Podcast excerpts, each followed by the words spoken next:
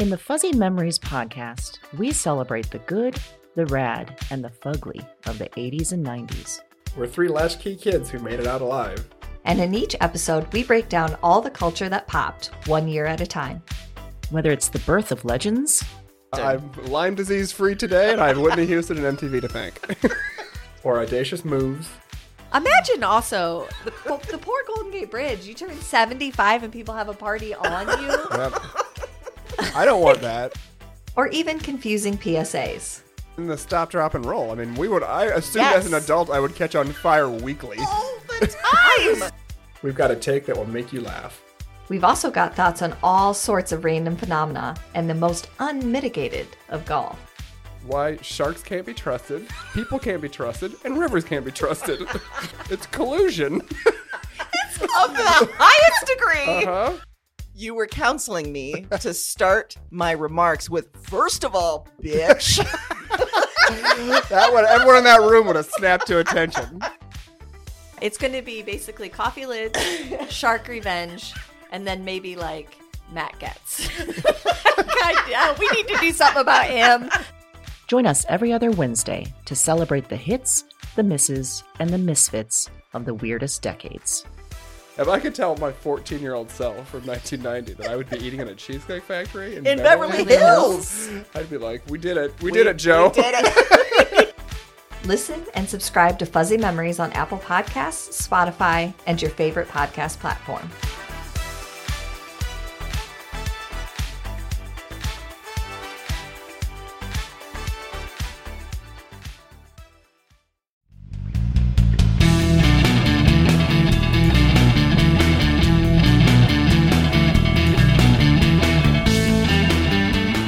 Hello, and welcome to Broads and Books. I'm Erin. and I'm Amy, and this is episode 101 Ring of Fire. Burning Ring of Fire. Yes, and also saying it as episode 101 makes it feel like we're doing like a primer on something. Oh yeah, this is Like the 101 on Ring of Fire. Yes. That's not what this is. this is the 101 on going down a burning ring of fire. yes. But we're taking it more as characters that are crossing to the dark side with their actions. yes. That maybe something spurred them over there. What is or- it about this song that appealed to you? I just I have always liked this song. I've always loved Johnny Cash. Yes, I do. And I just every once in a while this song pops up in my playlist and I love it. And it was written by June Carter Cash. Yeah. It's just Even better. going down in a burning ring of fire. Yeah. Set to a pleasant melody that you It don't think is about going into a ring of fire. No. But it is. It is. It Hmm. is. Another one of my favorite Johnny Cash songs is God'll Cut You Down. That's an intense one. It's so intense. Yeah. Did you know that like he obviously he covered "Hurt" by Nine Inch Nails, Mm-hmm. and Trent Reznor has gone on record saying like that is no longer my song. Like that's like he did it in such a way that it's become defined by Johnny Cash. Yeah. It's fair. it's fair.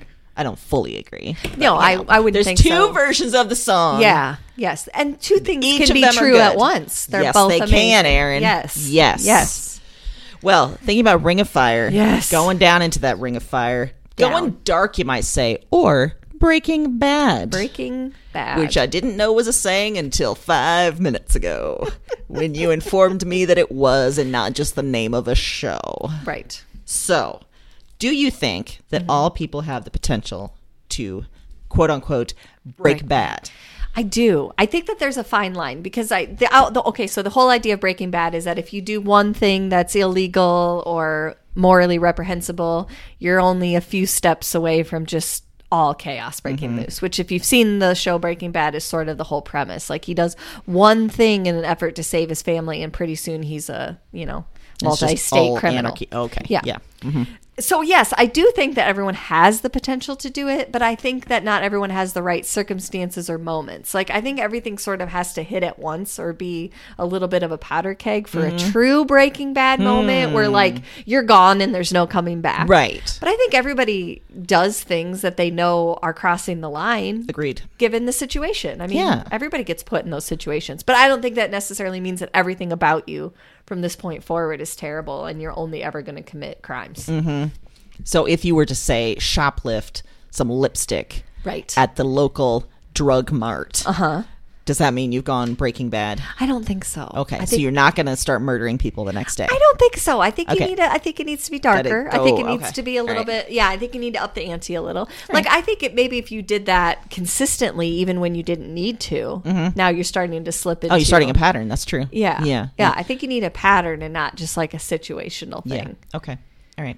Just testing the waters Mm-hmm. of like what illegal stuff I could do before I go full break bad. Right, right. Did you shoplift this week? No. Is that what you're trying to tell me? Okay. Listen, I don't leave the house that much, so no. Right, okay, I got to right. pay for everything online. There's no shoplifting online. That's true. That's a good point. that is a good point. I wonder if shoplifting figures have gone down. Yeah. Over the pandemic. Uh huh. Huh. Yeah. It's an interesting question. That is a good. That's st- statisticians out there. if you know the answer with those numbers, we'd love to hear the shoplifting numbers. Have you ever shoplifted in your life? No, I haven't. I Oh. remember as a kid like wanting to and then feeling such immediate shame and guilt and terror that I'd be caught that I never did. No. Yeah. No. I did accidentally. Accidentally. Yeah, I I don't even know why this is like a thing that occurred to me, like what happened, but I loved um, pants with pockets when I was little, like younger, like not like elementary. I just always liked being able to carry something. mean, yeah. And I was in Claire's. Do you remember Claire's? God, like had yeah, I all the jewelry, Claire's. and I was like, oh, I really like this set. I'm going to hold on to this one because and see what else there is, but this might be the one I buy. Mm-hmm. Subconsciously didn't even think about it. Put it in my pocket. Okay move on don't buy anything leave with my parents. Or in the next store. I reach in my pocket. I'm like oh Did you feel then immediate like, oh my god, look what I got away with? no i took it back. Oh, okay. because i made i mean i probably wouldn't have except that i pulled it out. My mom saw it and she's like what happened? And i'm Oh, like yeah, i yeah, didn't yeah, mean yeah, to. and then i had to go back and give it back to him. And that doesn't sound like a plausible thing. Like No, i didn't mean to put it in my pocket. Right. Yeah. i wasn't thinking because like You when sound you're like a- shopping you should never be putting things in your No, pocket you shouldn't. Yeah. put them in a cart but i don't think claire's had the little baskets at that don't time think they did. no Surprised more youths didn't shoplift. I'm Yeah. sure there was a lot. And in my mind, it was this big red mark. You know, I Of remember thinking about it, but then I remember I, now that I look back, it was probably some teenager that was like, "Okay, put it back on the rack.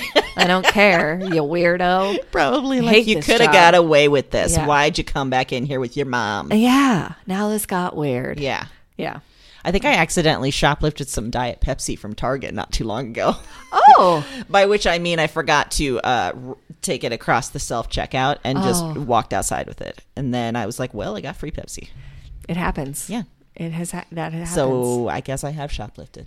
I am a hardened criminal. you are you are a step away Diet from Pepsi. a date You turned me into a criminal. Diet Pepsi of all the things to Of all shoplift. things. That's probably why you got away with it because like who's taking a Diet Pepsi? we need Like, to keep the is liquor that still locked a up. Thing? Why are you taking that? Yeah. Mm-hmm. Is that even good? Has that been in the shelf too long? Just let her have it. It's fine. okay. So, have you ever remained calm and then later wish that you let all of your anger out?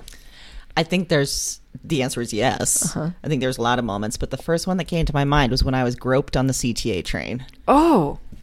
Yeah. It was during a commute, Mm-hmm. and in Chicago during the commute hours, we're talking like squeezed together against strangers.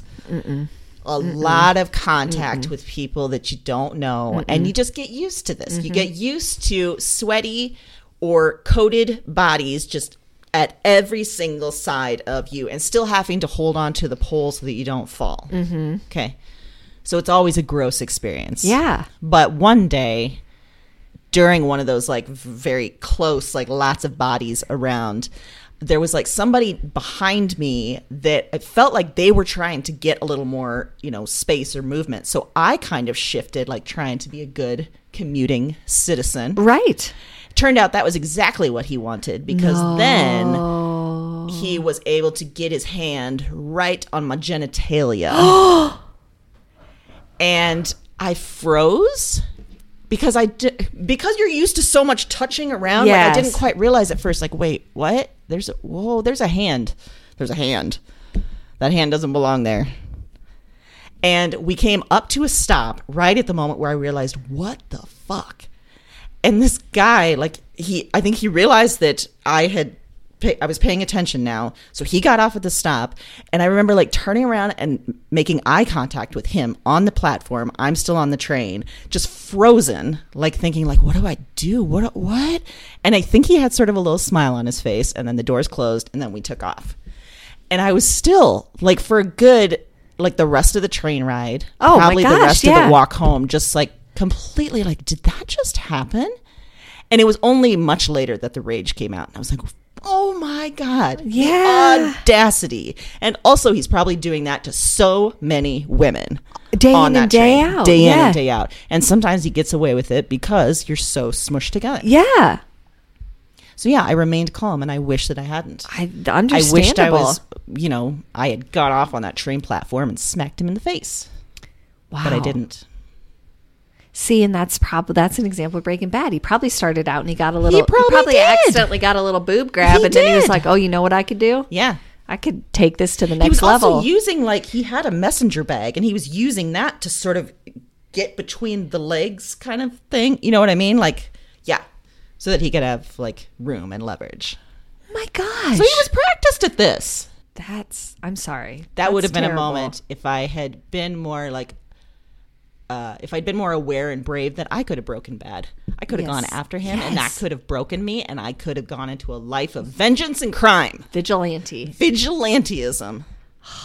You're right. Which would have been sad. But I think your reaction is completely relatable. Like just complete shock. Like you don't have time. That's the problem, right? That's why people that are really daring a lot of times get away with stuff because Yeah. everyone else is so shocked. It takes too long to recover. Yes. Yeah. He had Mm-hmm. the element of shock and surprise in his side. Going with it. Yeah, and Ah, went with it. ah. So that was very disgusting and gross. I'm sorry that that happened to you. I wish that I had done something out of character for me, which would have been smacking him in the face. Yeah. Have you ever done something that was completely out of character and afterwards you didn't recognize yourself? Mm-hmm. Yeah. I was young. I was little. Ooh. Younger. I mean, I had a friend in our neighborhood, and I, I truly, I do not know what possessed us. I have no idea. It was just a really weird moment. But it had been like raining a lot, and there was a neighbor in between on the other side of her house, and he wasn't very friendly. He was like he'd yell at people, and he was I kind of mean. you talking about this guy. Yeah.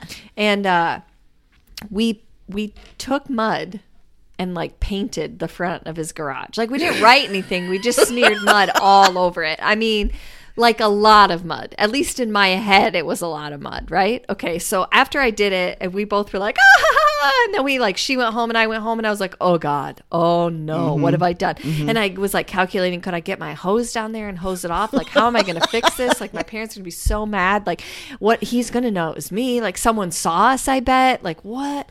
And there was mud because it had been raining and i remember my parents we were getting in the car to go somewhere and i was like like freaking out driving by there and it was all washed off because it was it was. raining and i was like oh okay but i those that hour between when i did Yeah. it and when we left again i was i thought for sure i was going to juvie Yep. i mean i was i mean like i was eight or nine you know i was young but, but, that's what people go to juvie for. Yes, I was like, why did we do that? Yeah. And even the next day, when I saw my friend, I was like, why did we do that? She's like, I don't know. I don't know. so We- she was racked with guilt too. yeah, we were both like, we're the worst.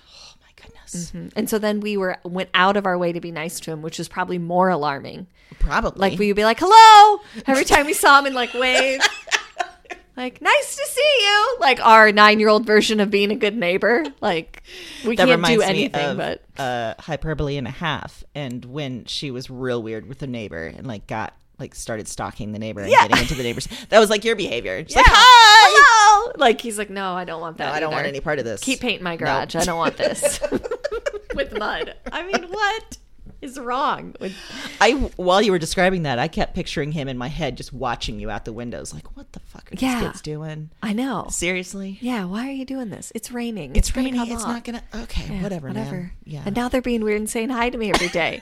like the two twins out of The Shining, just standing at the end of my driveway. Hello, can we help you? Hello. Like what? No. very alarming. Get out of my Yeah. yard. yeah. Well, if you're listening, old neighbor, you've tracked me all these years, you have my full apology. you. Yeah. I'm gonna keep an eye on that kid who's putting mud on my Yeah, garage she's going for the next 30 years. Because one day, even though podcasts aren't a thing yet, I know that's gonna happen. she's gonna have a podcast. Uh-huh. and it's going to be about books. Yeah. And at some point, probably around episode mention me. 101, I'm gonna in it for the And long it'll be a moment. Yes. Finally, I could be justified. We'll get some fan mail, yeah. b- but it'll be electronic, and it'll just be like that was me. That was me. I played it for my whole family at Thanksgiving because they never believed my story that you painted my garage door. They told me to quit picking on the nice neighborhood girl. They told me 30 years is too long to fixate on this, but look at now. Look at but me now. it all paid off. yeah. That's right. Good for you, sir. Good for And I you. tricked you into being a fan because you had to listen for 101 episodes. So maybe I did And break had to bad. wait decades for the podcast to start. Maybe I really And am an evil genius. Maybe you are. This really played out well for me Oh man. in this hypothetical situation Absolutely, with this yeah. imaginary guy. Just this uh, torture, mental torture. He's been killing himself for years. I'm sorry. I'm sorry. You've been the puppet master manipulating the whole time. And also, keeping in mind that we're eight or nine, we didn't reach very high on the garage. No, so, I'm imagining it's just like the bottom part of the. yeah, so looking back, it probably just looked like rain splatter. Yeah. But man, those few moments where I thought we did something really wrong, I was sure. You thought you were. I was like front page news. it's bad. All right, well. So, thinking about characters that break bad, Yeah. a lot of times they're the villain in something. So, if you had a part in an epic adventure movie, would you rather be the villain or the hero? The villain 100%, wouldn't you? Yeah. I mean, they get to wear the best clothes, Yes, they get to say the best lines. very true. When they're women villains, they get to say the things that we always want to say. Very true. Yeah. So yeah, it would be uh, Marvel. Come on, bring me in. I am not an actress, but I could be this villain. I will do it. I will make it happen. I agree with you. It just seems great, especially with all the movies that have been coming out lately, like kind of the backstory, like Cruella and some of those where you're like, yes, and they look like the actors are having so much fun. Yes. playing them. And I'm thinking all the villains, like in the Marvel movies in particular, everyone who plays a villain looks like they are having the best freaking time. yeah. And in Thor Ragnarok, especially, Cate Blanchett plays the villain. Oh, yeah. She she just goes balls out. It is hilarious. Yeah. And glorious. Wonderful. I was thinking be of. Kristen Wiig playing both both the hero and the villain in Barbara and Star Go to Vista Del Mar. The supervillain who's afraid of commitment. Yeah. She doesn't want to make an official relationship Amazing. with Jamie Dornan. Yeah. Which, You okay. know, but- listen, you're a villain. You get to have official relationships with whoever you want. Right. Go for Jamie Dornan. Yeah. Agreed. Agreed. Jesus. Yeah, hundred percent. Well, I can tell you that our picks this week broke some bad. Uh, yes. And again, I was only aware of this saying in the last 10 minutes, and we're using it a lot, and I like it. Yeah, This is how we do we're it. gonna we're gonna work it in yes. quite a bit, as we do. we we do. fixate on something and say it again and again. and that's our magic. yeah, welcome to our podcast. So my fiction pick is one you've read as well Animal I almost picked this as by well. Lisa Taddeo. Oh, and so it came good. out this summer.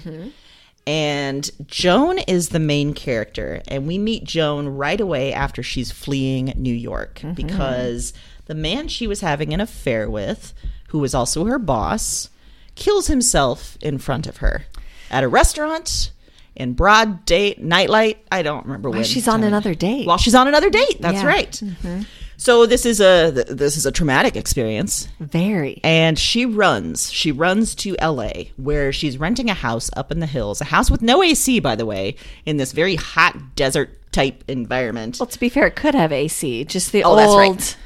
Guy that runs the place Yeah. has decided that it can't. Uh, yes. Yeah. Yes, that sounds right. Yeah. She is looking for, in LA, she's looking for someone named Alice. And we find out who she is eventually, but uh, we do know that she's this sort of like yoga instructor. She seems to be perfect, like this perfect Instagram influencer type person. You know, you have one in mind. That's who Alice is.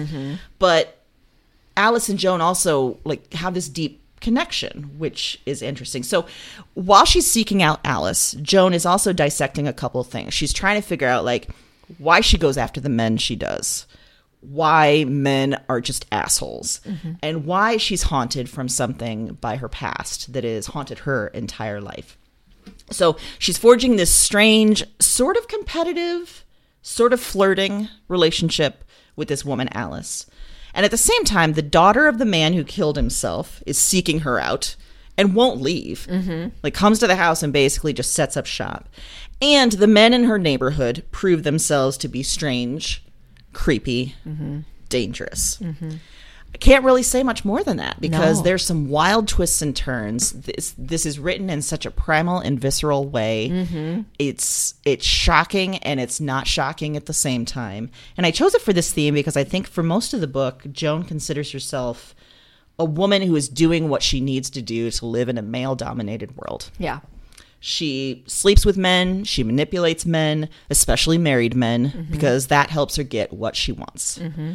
And she, as a matter of course, then just sort of deals with their casual cruelty, especially these men that are doing things outside of marriage. They're not treating her like a full human being. And so mm-hmm. this is the thing that she's getting used to. But at some point, her anger is taking over anger at men, anger at the world, anger at herself. And, you know, she says right away in the book that she's depraved. Mm-hmm. And she admits it, she accepts it. She knows there's a darkness in her, and she tries, you know, we're trying to think, like, what do we do with that darkness? And uh, there is some violence in the book as a result of that. And here's the thing what I really love about this book, besides the fact that it takes this character that we she admits that she's depraved she's doing things she's not supposed to do she makes there's no attempt to make joan a likable character she is who she is there's a bit of darkness in her and that's a little bit dark in and of itself taking this person who by all rights shouldn't be the heroine of this story Right. and making her the heroine of the story and it's a really fascinating look at a particular woman but a woman that you're also going to recognize too Yeah. yeah what would you add you've read it too No, I think that you hit it perfectly. And that's why I almost picked it for this too, because there's some actions that you're like, that's not, you know, mm-hmm. you know, she shouldn't do or you know are going to go bad, but you also recognize that we all get there. Mm-hmm. So it kind of goes to that question of whether everyone has the potential to do that. And I think, yeah, the right set of circumstances. Absolutely. And the right amount of time just can push you into something that you don't quite recognize. Mm-hmm. And I love that she names it animal because Yes. it's a reminder that we are just animals. We pride ourselves on being so much more evolved than animals, but no, we are primal beings and we have all of these urges.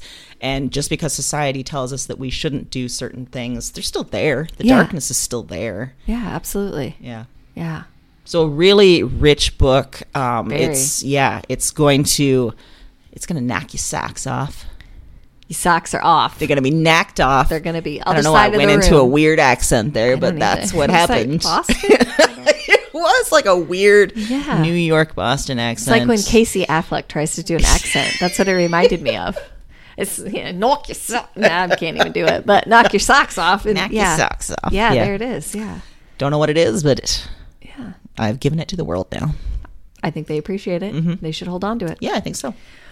Well, I picked a book that has a somewhat similar character uh, in a lot of ways to Animal. This is called White Ivy by Susie Yang, and it was published in November of 2020.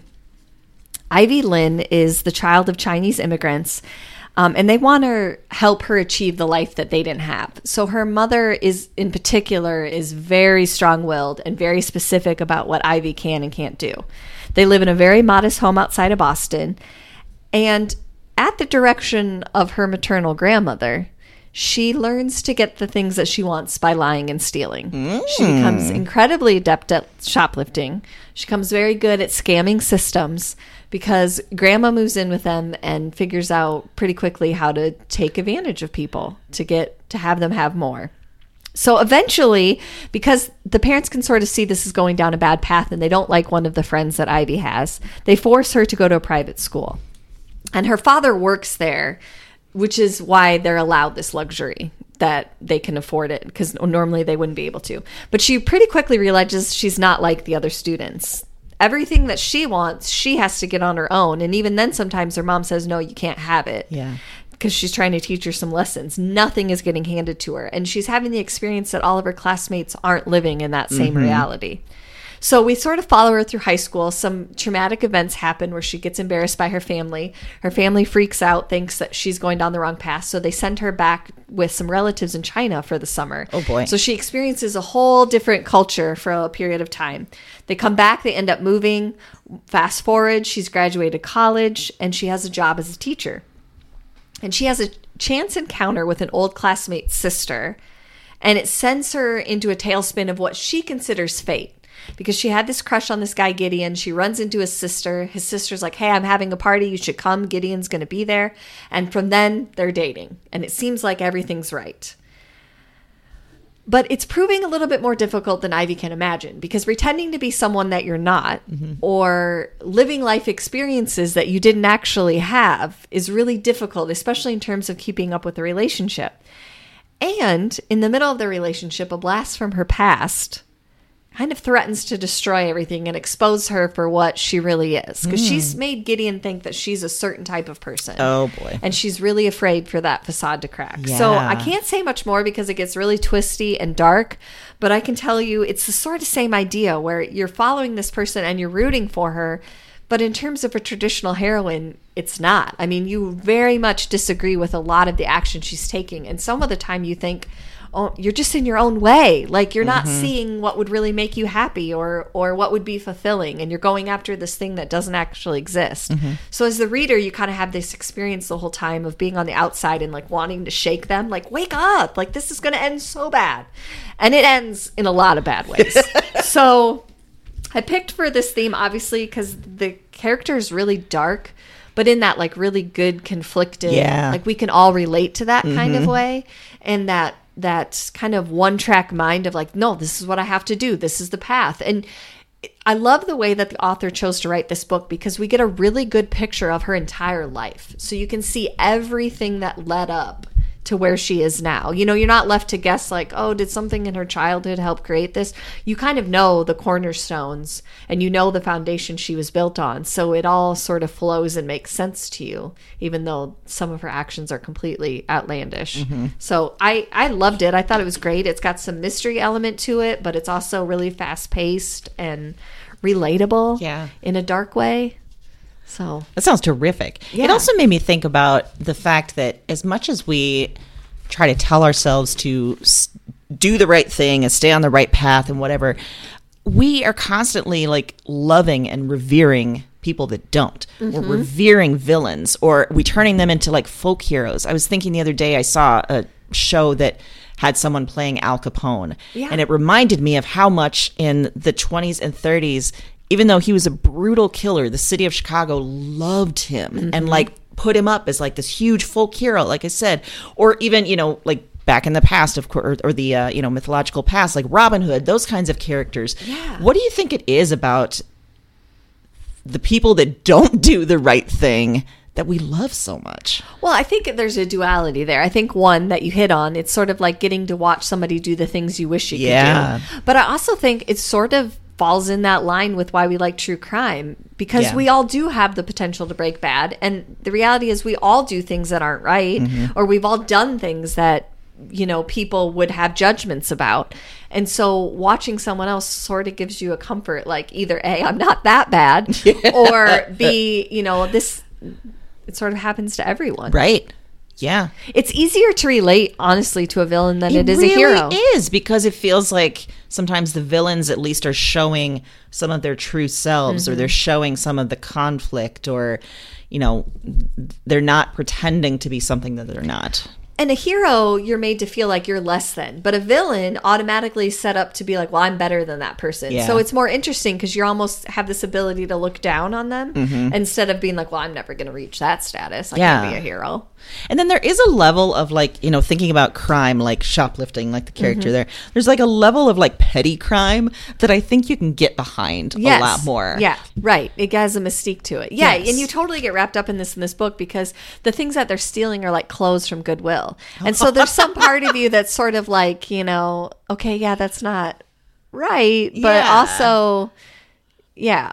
But then when you see that played out into her as an adult where you mm-hmm. see some of those values that maybe she doesn't see the lines But the author also does this thing where she puts other characters in there that do things that aren't technically wrong, but you're like, that's gross. Oh. But nobody calls that oh. type of stuff out. Like, okay, gr- yeah, you shouldn't steal from Goodwill, but I would say that the mom on Instagram who's lying and saying she's a size two and everything in her life is perfect is doing a hell of a lot more damage Yes. than that one sweater you took from Goodwill. Absolutely. But in most people's eyes, we would say over here. Yeah, we would look down on that. Yeah.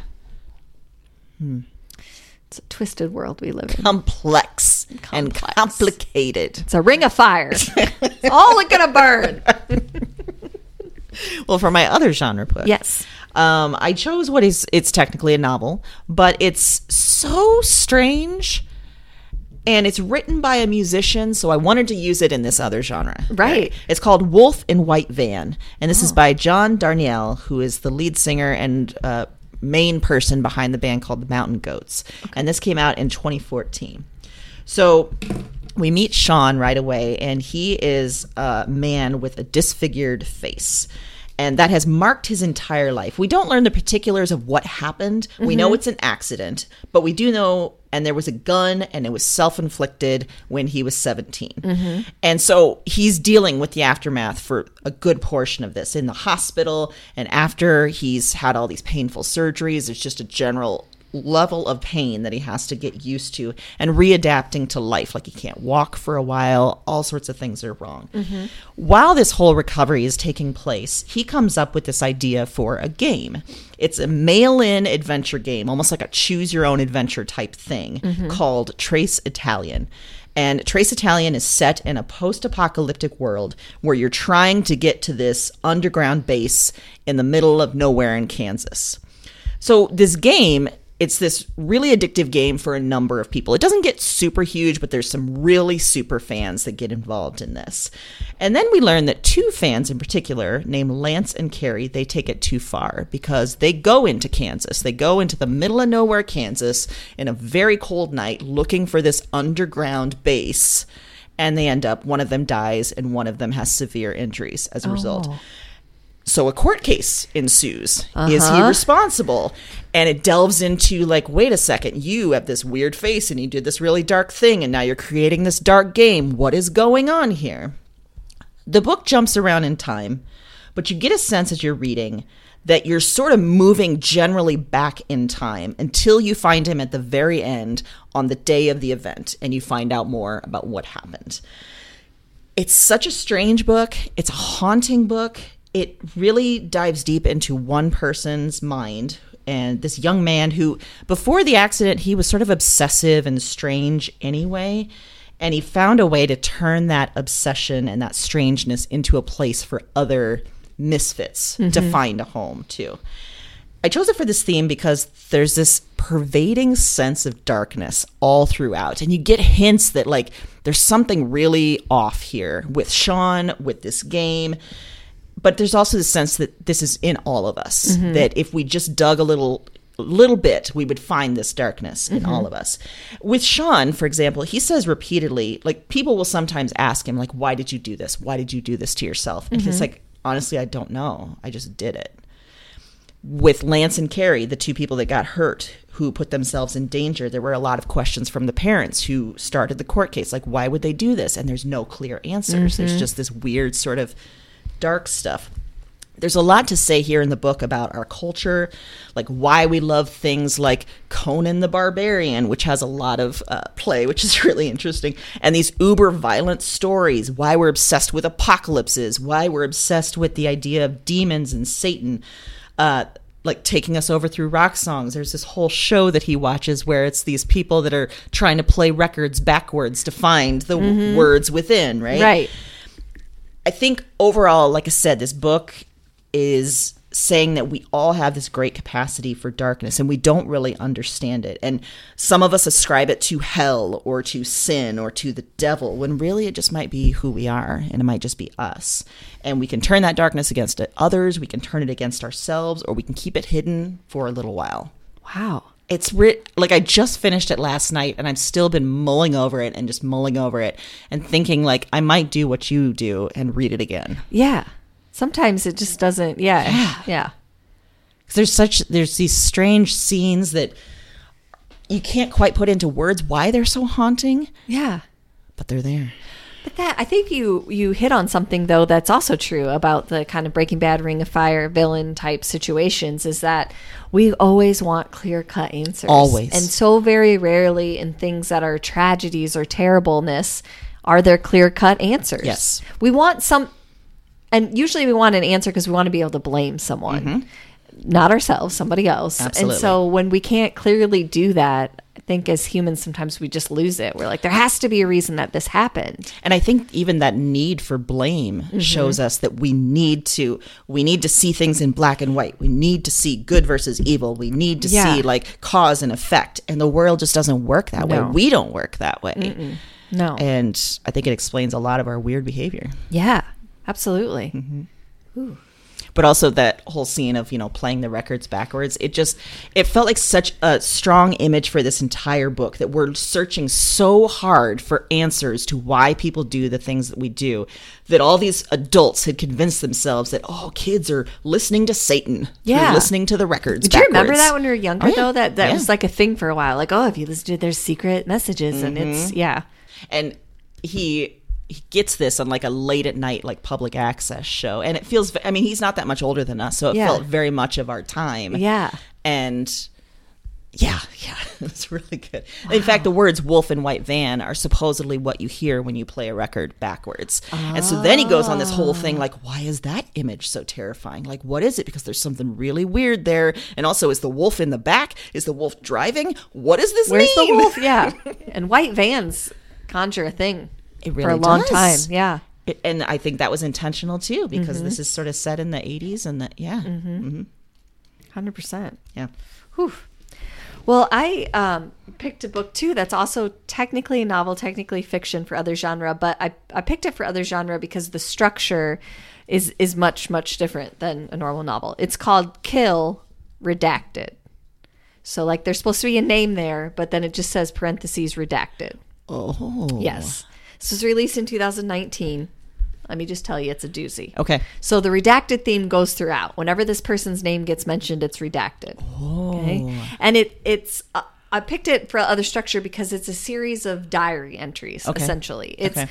um, this guy Michael who lost his wife in a terrorist attack in a train in London. And he was previously the like principal superintendent of a school. And he starts going to therapy after this to try and deal with it. And one of the first pa- things that the therapist assigns him is some homework to start writing down the answers to these questions for he's supposed to bring to therapy because he's not very open. He's not very willing to hmm. talk. So he does that.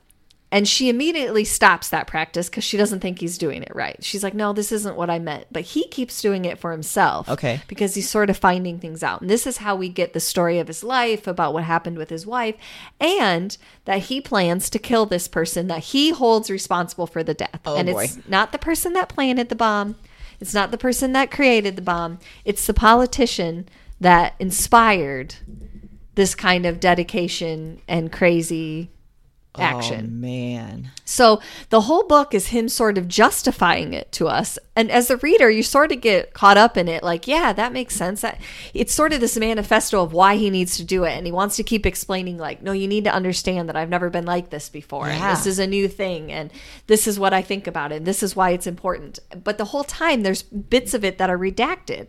Kind of like almost like it's a like a classified document Yes. Yeah. yeah So it really amps up the intrigue. And just the way it was written was very different than anything I've read. It's Mm-hmm. it's got a lot there's almost kind of a density to it.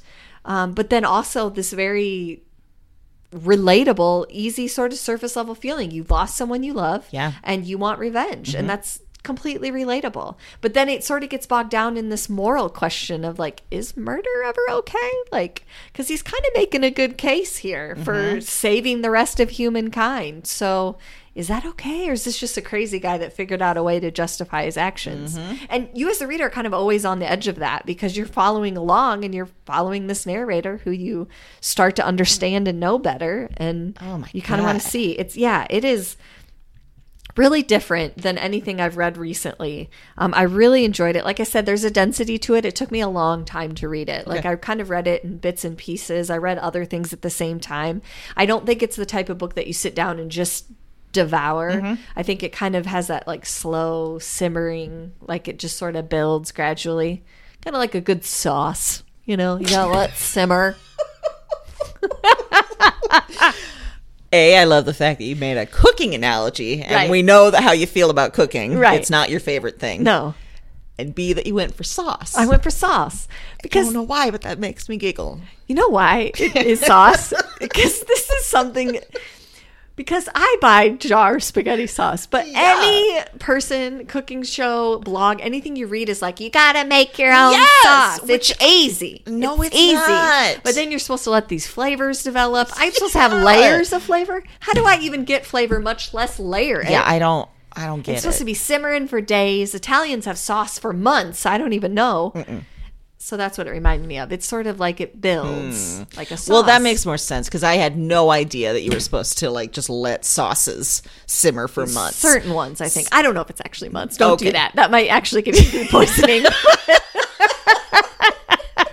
Because I like you time. like to just buy sauces out of cans. Yeah. Because boom, Yeah. there it is. Mike has, which he's actually making today. So it also made me think of that. He has this soup that he makes that it simmers all day before it's ready. He like adds flavors at different points in the process. Okay, stop it, Mike. I know. Yeah. And I'm like, cool. I open this Progresso can. Who wants it? I love when Mike takes over some of the cooking, but I hate it too because he just shows you up. He shows me up. I don't understand. It's just out of nowhere. Yeah. And then today I asked him, where did you get this recipe? And he's like, I don't know. I just liked the soup. I had it somewhere. So I started thinking about what must be in it. Screw you. And I perfected it over time. And I was like, oh, cool. Do you want a grilled cheese? Because I can make that. I perfected that over time. Super good at toasting bagels. I love Mike and I hate him at the same time. I know. It's infuriating. Yeah. It's okay. You can be infuriated. I am. I am. Yeah. But kill redacted. Great.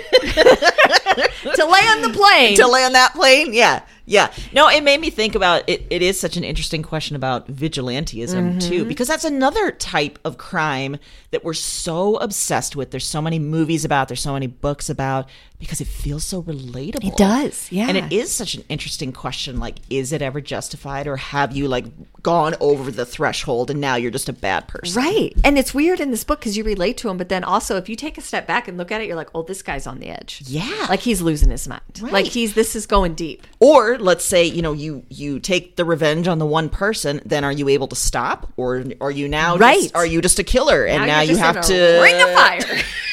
just burning everything to the ground. Burn it all. i don't know i think that's the gateway to a lot of crime It is. going It is. vigilante Right? yeah Yeah. It's different. It's wild. Yeah. It's, Sounds good. It is. It was. Yeah. and the idea of anything redacted just makes me curious as hell That's what it is. Right off the gate, you're like, wait, like what? wait you're refusing to tell me something i want to know what it is I when I heard about this book, and I I'm sorry, I'm not going to remember where. I think somebody mentioned in an interview or something in writing, and I saw the way you have to write it, even in interview, Oh, it made it seem like it was redacted, and I was like, wait a minute, Oh. what? And then I looked up the book, and I realized, and then the spots in the book, and I was like, oh, I'm in. I got In, I got to find in. Oh, a copy of this book. Oh yeah. yeah well my pop culture pick has nothing to do with redacted Okay. Good. it has a lot to do with what we're talking about, but it's a hard pivot from Pivot! Yeah, from what you were just talking about. It is a show called Once Upon a Time.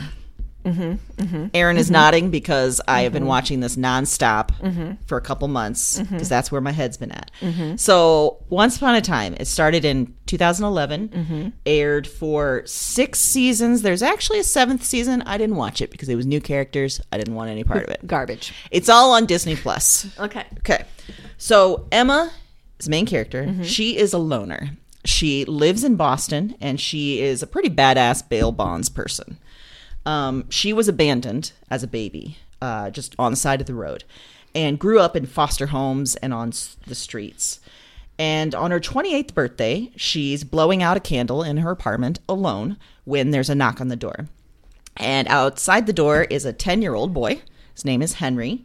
And he says he is the, the kid that she gave up for adoption 10 years ago when she was in prison. And he says, You have to come back with me to my hometown, Storybrooke, and break a curse. Huh. But according to Henry, Storybrooke in Maine is made up of fairy tale and storybook characters who don't remember who they are. They've been cursed by this lack of memory. Time is also stopped there, all due to this curse from the evil queen, who is also Henry's adopted mother.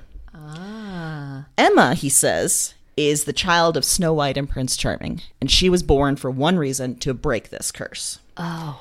So she's like, okay, kid, great. I'm going to take you home. Doesn't believe a word of anything he says. But once she gets there, something is off. She feels something is keeping her there. Maybe it's the kid himself. She's starting to feel a connection with him because he is her son. Uh, maybe it's the weird feeling she's getting from the mayor, who Henry says is the evil queen, or the local mafioso type, who he says is Rumpelstiltskin. She plans to stay a week, and then there's six seasons. So things go awry. Things go awry. Yeah, As they will with Rumpelstiltskin. as they will, because we as viewers know right away this is all true. We're seeing flashbacks to an enchanted forest with all these characters, learning who they think they are in Storybrooke, learning why the curse took place, like what all happened, while Emma is still denying any of this. Uh-huh. And over time, Emma does break this curse, which just opens up a whole new world of story and drama. So there is a ton here. And I love a good retelling. Yeah. We have talked about this. I love when authors take on Greek myths, when they take on fairy tales. I love this. And this is so many Disney and storybook characters mm-hmm. Uh, and stories retold in ways that are deeply fun and deeply satisfying. So, like, we get warrior princesses like Snow White, who occasionally is doing some dirty deeds. Yeah. We get the evil queen, who is channeling like a goth David Bowie type look. It's amazing. There's Jiminy Cricket, who is a psychiatrist because Of he's the course he conscious. Well, obviously. J- What else was Jiminy Cricket going to do? Right. do? We get characters that we think are heroes who are actually villains. Like Mm. Peter Pan turns out to be a nasty son of a bitch, and it's wonderful. I saw that coming. Right? Let's be honest. Yeah. And we also get a smoking hot Captain Hook, who I have sent you multiple pictures of. You have. You have. Because yes. he's a smoke show. And. Which is not how he is in the movies. No. No. This is not like waxed mustache permed hair. This No, is no, no. black leather, black facial hair, black hair. Yeah. Chest hair. Yeah. There's a whole thing. There's a lot going on there's with a lot Captain going Hook. on. Yes. Smoke show. Smoke show is an appropriate word in this case.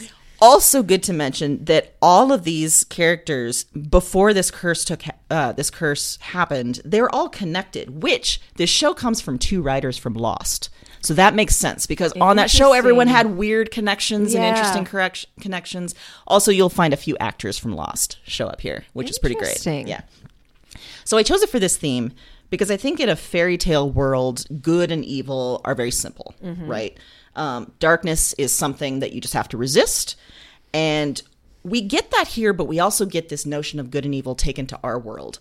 Because what does good and evil mean here, especially to a woman like Emma, who thought she was an orphan, who was all alone, who turned into a thief and a convict and all sorts of things?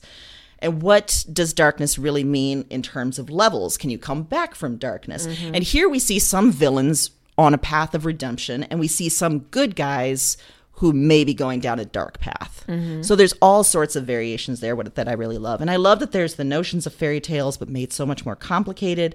And like I said, I've been in a weird mental space, and this has been the most comforting, wonderful thing. I can And I highly why. recommend it. Yeah. I can see why. And you get a smoke show. And you get a smoke show, which is apropos for Ring of Fire. We're bringing you a smoke show Yeah. in the middle of the Ring of Fire. Yes. Deeply satisfying, as I said. I like yeah. that.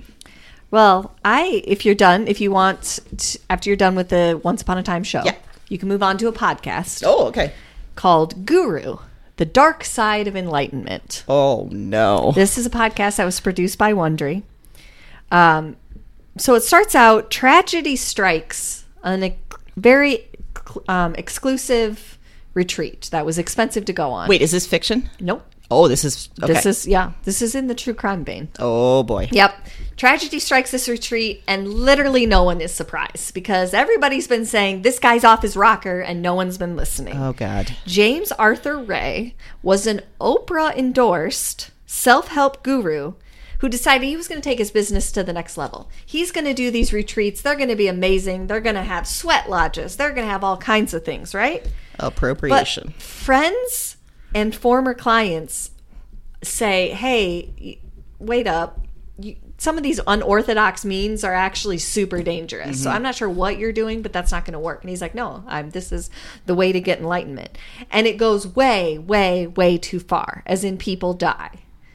Okay. And so you're following his rise, people dying, and what happens to him after, and where he is today. And I can't tell you how bonkers this is. You're going to hear clips of interviews with him. You're going to hear interviews from people who lost someone there. You're going to hear interviews from people who were there. So you can kind of get into the mentality of how people bought into this and what they were doing, you know, why they agreed to do some of these super unorthodox, crazy things like shave all their hair off.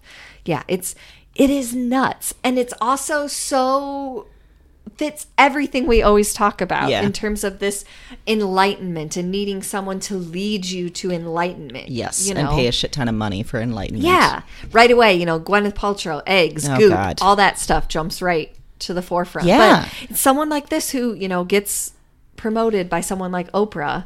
All these people who feel like maybe they just aren't fulfilled, but they don't know exactly why. It preys on that. It Mm-hmm. preys on that idea, and because he got that little bit of power, he took that, ran with it, and burned it to the ground. Let me Mm-hmm. just say, he burned it to the ground. And there's some great stuff in the later episodes about uh, how he got those means and whether he actually came up with the whole program himself. I'm gonna say no. No, there's a lot of plagiarism. Okay. Spoiler alert. Yep. Mm-hmm. Yeah, it is. It was fascinating. It was kind of culty.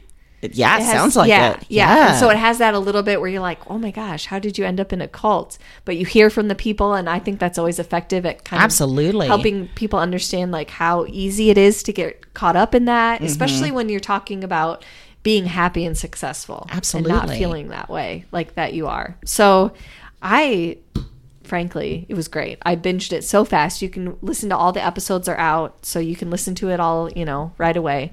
But it is it's something. you know, listening to Maintenance Phase, Mm-hmm. you and I have been listening to that. uh, There are a lot of people that Oprah has endorsed that are Yes. shit shows. Yes. Sounds like this is one of them. Yes. But it's fascinating to take a look back, and it seems like she fell prey, just like us, to a lot of people that are promising answers to things Mm-hmm. that are taking advantage of that. Yeah. Yeah. And to be fair to her, his rise really came after he was on Oprah. So he really went, kind of took it to the next level of crazy after mm-hmm. that. Like he was like, "Oh, I'm going to earn all kinds of money and get people because now they've heard about me. So now they'll they're willing to pay for my program." Mm. So I don't I don't know the timeline, you know, 100% specifically, but I don't think that some of the things he was bringing to Oprah were the same things he was giving in the retreat. Yeah, for sure. But not to say because we all know she's endorsed, you know, wagon of fat. Yep. and Some bad, bad stuff. Yeah. But I think it also speaks to our culture that so much, especially maybe in the last five, ten years, feels out of our control that we are desperate to find some sense of control. So we turn to people or to products like this because Mm-hmm. it gives us that illusion that we might have some control over our lives. Mm-hmm.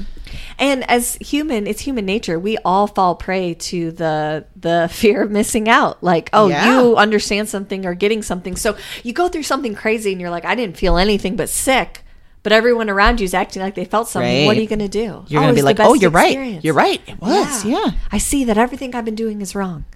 It is interesting that as soon as we started talking about cults, Ziggy came to join us. I know, and has really given me a lot of eye contact. Yep. I'm not joining your cult, Ziggy. Ziggy is sitting on my lap and letting me pet him, demanding that I pet him, and looking at you. Outside observer looking in, I think that Ziggy is has some insecurity and is feeling worried about the cats that live outside your house. I think that he sees that you Yeah. have an open heart, and he's Yeah. like, she feeds them, and I am deathly worried that He's like this whole like open heart thing that Yeah. Mm-hmm. allowed me to move inside. This could backfire. this is a double-edged real sword that I. Mm-hmm. did not anticipate. I could end up with more roommates, and I don't like it because I run this place. That's what you think, right? You run it, yeah. Mm-hmm. It is interesting because uh, most Sundays he's been uh, running away from you, but today he's like, nope, I got to make my presence known. Right, buddy? Yeah. I, he must think I'm a bad influence. Like I'm going to convince Oh, you to bring oh, the cats in. Yeah. he's like, don't. I need to keep my eye on her. He's like, no more street cats. She's going to say no it's okay. more. I'm not going to say it's okay. Yeah. I can't say either way. I don't. It I can't make that decision. It also is appropriate that uh, we're talking about darkness and Ring of Fires because of all the of all the Podcats, I think he has the darkest heart. Yes. Yeah. I think he has the most potential for Breaking Bad. Yes. Yeah. Mhm. He's already exercised quite a bit of crime by Yeah. tearing apart the bottoms of my furniture and now going for the sides and the back. I actually think the three Podcats sort of illustrate all the different phases we're talking about. Oh, you have okay. Thelma, who's like doesn't occur to her. No. Like I'm not going to break bad. No. Then you have Louise, who I think situationally Oh, for sure. could lose it. Yes. Like if you pushed her too far, she'd be like, "And we're done." Yep. I agree. And Ziggy, you just straight have that sort of attitude. yeah, I don't think he has a moral compass. No. Yeah. No. Mm-hmm. Mm-mm. And that's okay. That's why we love him. Yeah. That's why I love him. I included you in that. I Yeah. shouldn't. No, I I do. shouldn't Yeah. make you admit to feelings you don't have. No. Right? He's like, this is what I'm saying. She has too much power and she doesn't live here. I don't like.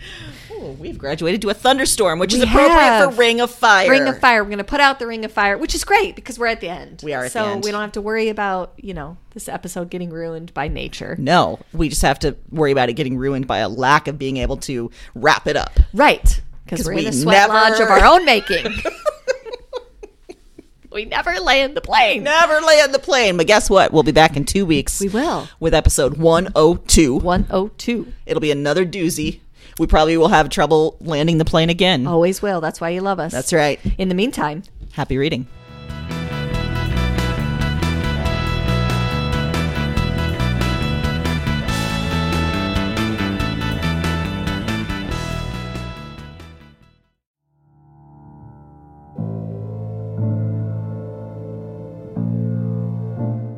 I'm up again. Same night, another dream. Before trying this recording thing, I didn't remember much of anything of these dreams. I didn't remember much from any of the women. And one night of doing this, and it's broken things open. The dreams are they're in me and they're they're coming out of me and to me. I am not broken. I am the most whole, most real. Cause their despair. I cause their despair. I wait for the word. I wait for the word. Witch. Witch. Witch. Look at the madwoman in her cage. She was a woman with holes inside her. That was the heaviest factor, the final evidence, the heart of the issue. Somehow, you understand this. You. You. You hear me. Wherever you are, whatever this is, you. This isn't a dream journal anymore. It's not. That's just it's just fact. Eh, because now this is this is some sort of record. What are these dreams? Maybe there's a better question. Who are these women?